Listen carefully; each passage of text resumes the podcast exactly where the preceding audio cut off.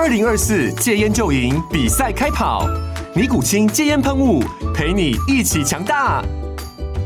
戒烟不容易，单靠意志力戒烟的人，时常无法克服戒断症状而失败。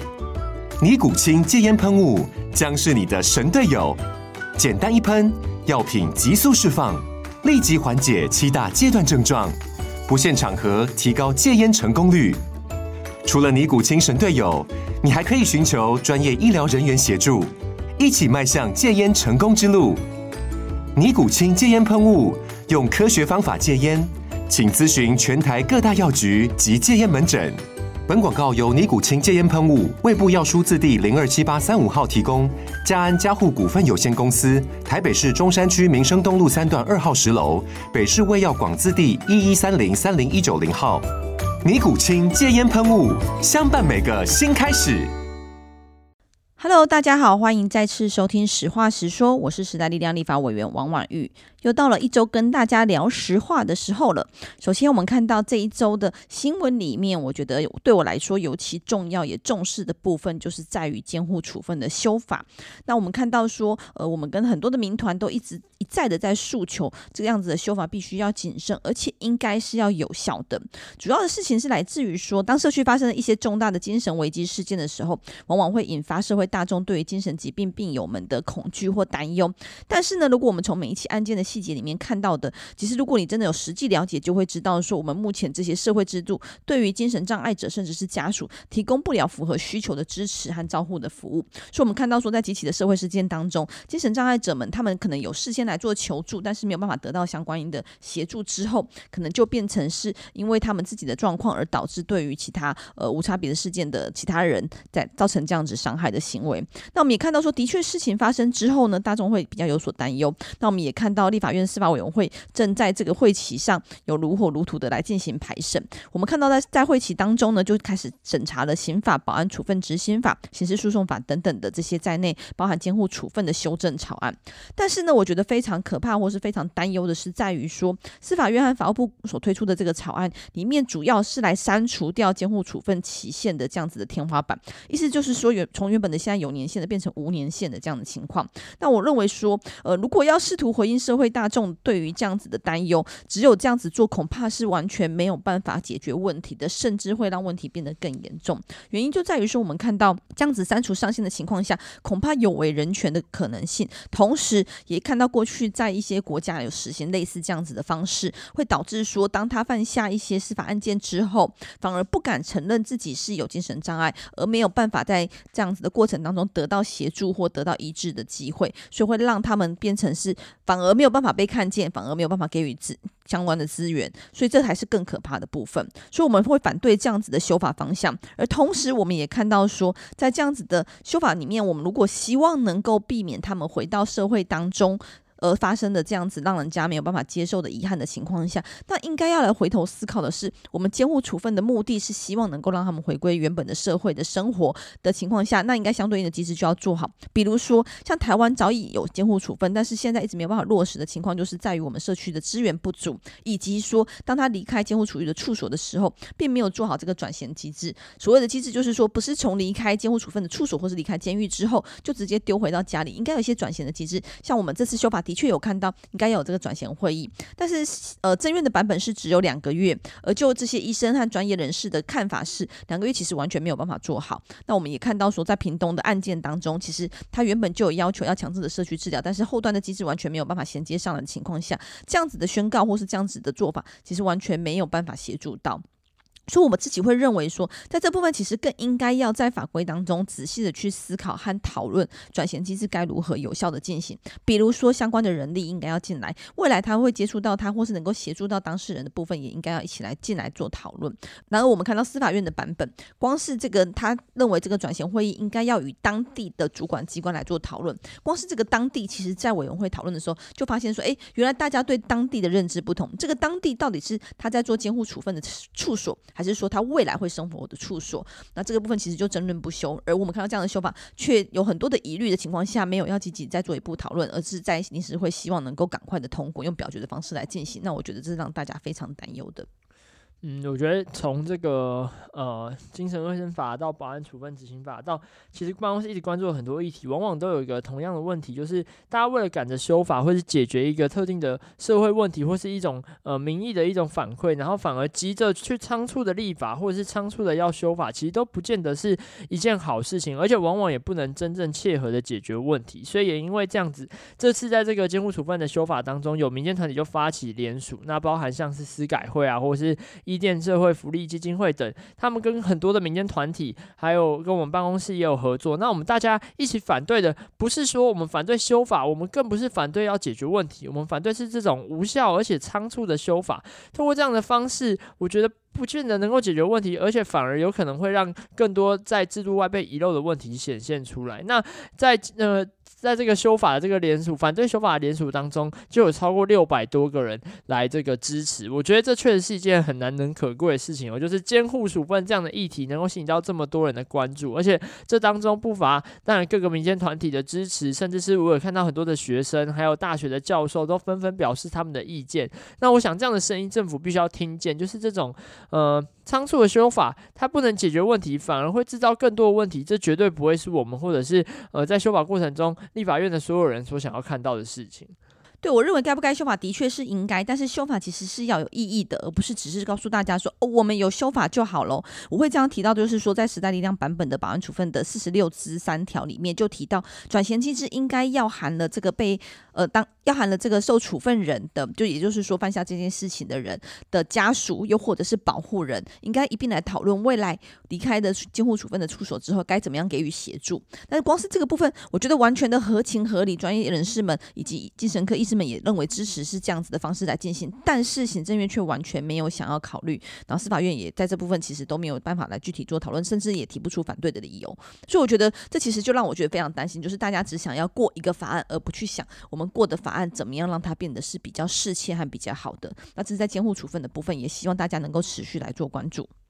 那第二个新闻要跟大家分享的是。中州科大的学生变学工的状况，我们看到媒体的报道者揭露，中州科技大学在过去几年诱骗了乌干达的学生来台，宣称入学之后会有全英文的授课，给予充足的奖学金、优质的产学实习的机会。但是呢，这个外籍生原来以为来台湾之后可以学得一技之长，之后再回到自己的国家来改善家境，但没想到的却是一个又一个破灭的谎言，以及昏天暗地的超时的工作。那我们也看到这个事件报道当中，这个学生们表示说他们。其实工作时间非常之长，甚至没有办法睡觉，然后只能在旁呃在工作的场域上打个盹这样子的情况。那学校也会一直告诉他们，他们还有多少钱要还。所以像这样子学生变学工的。案例其实已经不是第一次发生了，近五年来被媒体爆出来的事件就至少有五起。那我们看到的是，过去这件事这样子的事情见报之后，教育部就会公开的来表示这些学生改列专辅学校，然后减扣补助款，或要求他们减收停招外籍生。但是我们也却会看到的是，我们不希望的是只有在事情发生之后，我们才来做相关应的规范和处理，而是在前面就应该要来努力。那我们也认为教育部不应该再拖延了，我们应该要开始来思考，并且积极的来提出解决的办法。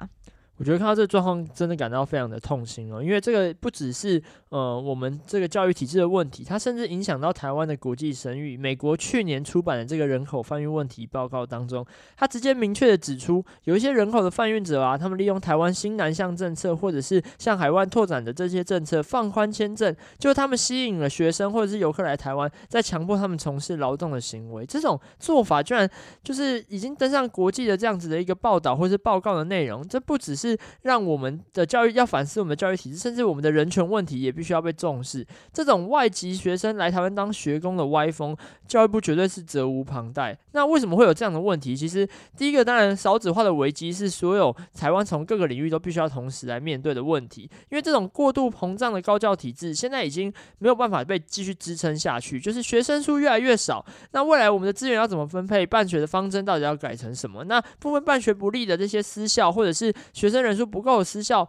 要如何去做退场？这都是立法院必须急迫也应该要解决的问题。因为许多这些办学不力的学校，为为了要因应这种沉重的招生的压力啊，就把目光全部移到外籍生身上。就他只是想要呃呃把人骗到台湾来，然后拿到他们的学费，甚至在过程中又要求缴更多的钱，然后等到。他们无力负担的时候，再让他们去找前客或者是中介处理，然后再请他们去这些黑心的工厂工作。这对于台湾这整个教育的发展，不仅是完全没有帮助，甚至会衍生出更多的问题。在这个情况之下，我觉得当然一个很重要的问题是，教育部必须要从个案开始，先来协助这些中州科大的境外生。那他们现在就学状况怎么样？经济负担怎么样？那他们有什么需要协助的地方？这教育部都应该要妥善来思考。那再来是其他学校，难道就没有吗？我相信绝对不止这一所学校，因为有很多私校其实都面临同样的问题。例如说财政出问题，也就试图掩盖，或者是财政有问题，然后就想办法把呃。呃，这些方法动到歪脑筋去，我觉得这都是可能长期存在的个案，绝对不会是只有这一件事情。那回过头来谈结构性的问题，我们要怎么解决？第一个是。立法院的私校退场条例真的不能再拖了，我们必须要有一个妥适的一个退场安排，让这些没有办法继续办学的学校，它的财产分配、土地分配、学生跟教师的权益都能够得到充分的保障，并且要让校产不能随便的脱产，因为我们一直在谈的是教育它的一些资源，它本来就是公共财，教育部花了这么多钱补助啊或者补贴，会从各个层次来协助学校的办学，那现在学校不办了，或者他们的财务经营出问题了，那要如何退场？这绝对是必须要妥善思考。我想这个。我们也要请这个朝野，大家要冷静下来，理性的，我们共同把这个问题来解决，否则未来我们会衍生出更多不同的问题，就是私这些呃办学不力的私校，为了要继续经营下去，或是为了要维持他们财政的这些困窘的状况，他们会想出什么样违法的这个做法？我觉得目前可能都还没有没有没有办法猜想到。那我们不希望的是，我们浪费教育资源，甚至影响到台湾在国际上面的声誉，这个教育部绝对必须要妥善的来思考。是我们看到说，在台湾的这个私校的部分，呃，其实有一些层出不穷的问题啊。吼，那我们看到的是，教育其实有它的公共性，不应该变成是一个商业的经营而已，或是一个企业来牟利的这样的一个管道。所以，我们认为在校校园当中，或是在私校退场的部分，其实需要来仔细来做讨论。像是我们过去其实也接收到一些陈情案件，也协助了处理到一些事件的发生。像是有一些私立学校办学状况不良的情况下，他让这些学生招生之后进到学校，却在一个学期之后就不开课，又或者是希望他们转校转学方式，其实都极有可能。但是如果我们站在学生的受教权或是教育的公共性来看待，这对学生来说如何能够得以接受，以及对他们来说其实是非常不公平的。因为很多时候在高教端的时候，大家可能都会离乡背井去念书，但是他刚到个地方安顿下来，就就没想到一进到学校就发现说，哦，我们学校要退场了，经营不善，我要立刻转学。那这其实是非常荒谬的，我相信大家都没有办法接受。所以我觉得在这个私校退场的部分，真的应该谨慎来做处理。那不知道大家知不知道，就是说。呃，在学校的私校退场的部分，其实应该会有几个阶段，包括从预警学校、预预先警告的学校到专案辅导的学校，所谓的专辅学校。那每个阶段都应该有他关注的议题和关注的角度，以及政府应该要介入的部分。所以我觉得，我我觉得这部分其实非常的重要，也希望私上私校退场的机制能够尽快的进行，然后并且把相关的法规通过。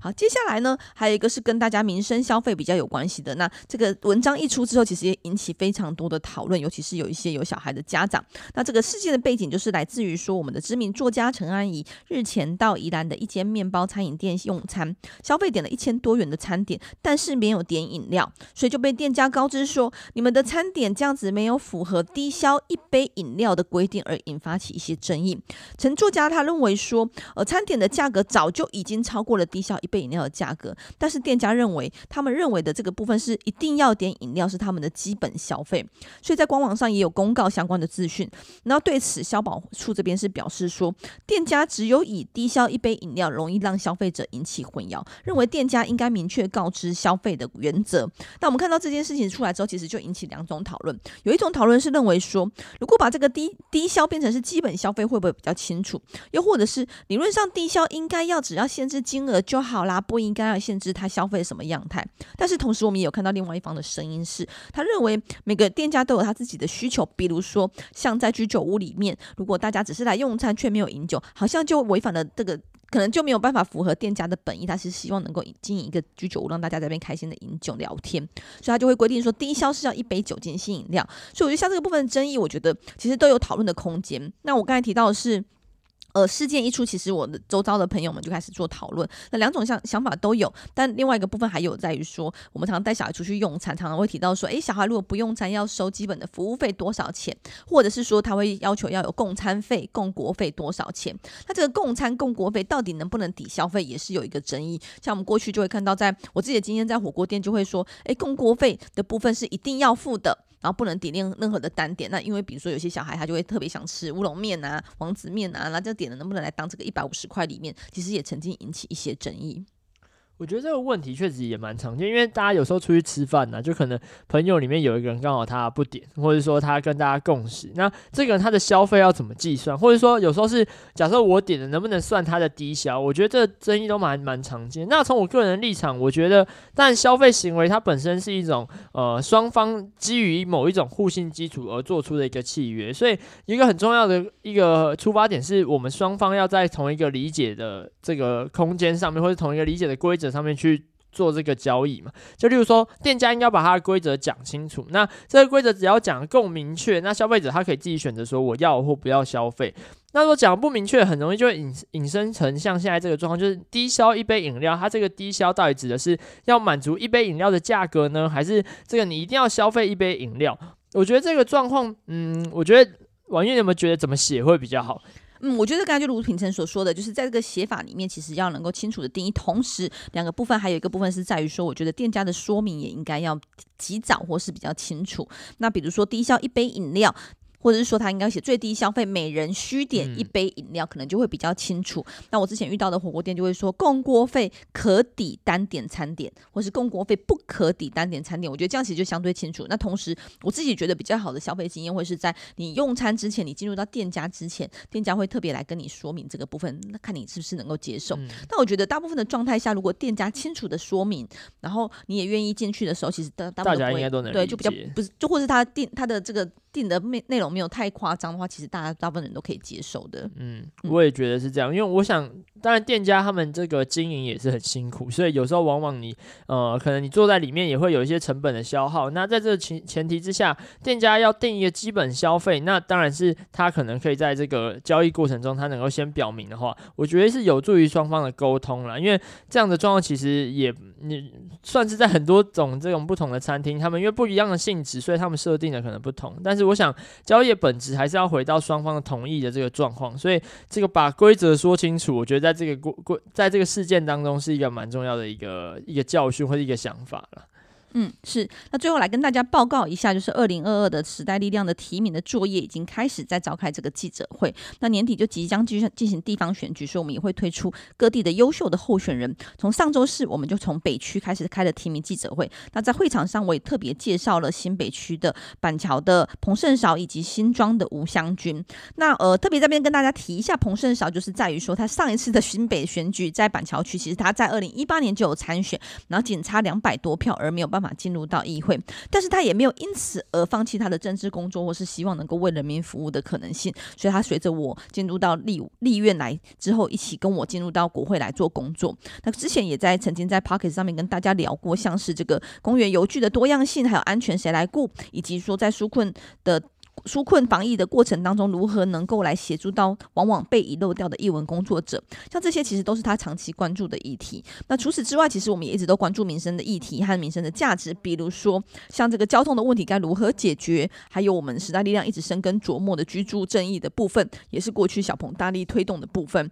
那我们很希望的是，像这么优秀的议员候选人，以及其他更多时代力量推出的候选人，其实都很值得大家一起来关注。我们希望这些年轻有为、年轻有抱负的人，可以进入到议会，扩大他们在地服务的量呢，也希望大家给予支持。嗯，我觉得讲这个小鹏，我就必须要大力推荐一下，因为其实刚才提到在二零一八年的时候就选过板桥，那时候就认识他，但那时候不是很熟的这个认识，就是但是就觉得说他是一个蛮木讷，但是很认真做事情的人，然后就蛮意外的是，我刚好在二零一九年的时候，呃，加入时代量之后，他那时候就是我第一呃刚加入时代量的第一个主管。那其实，在那那段时间当中，我从他身上学习到真的非常多事情哦，因为呃，我从一作为一个刚从事政治工作的人。那我在小鹏身上学会说如何要把一个政策从零慢慢的、慢慢往前推进的这个过程，甚至是这个在执着政策的过程，它能够呃，同时要把这些政策说服给让更多人去相信这个政策的价值。我觉得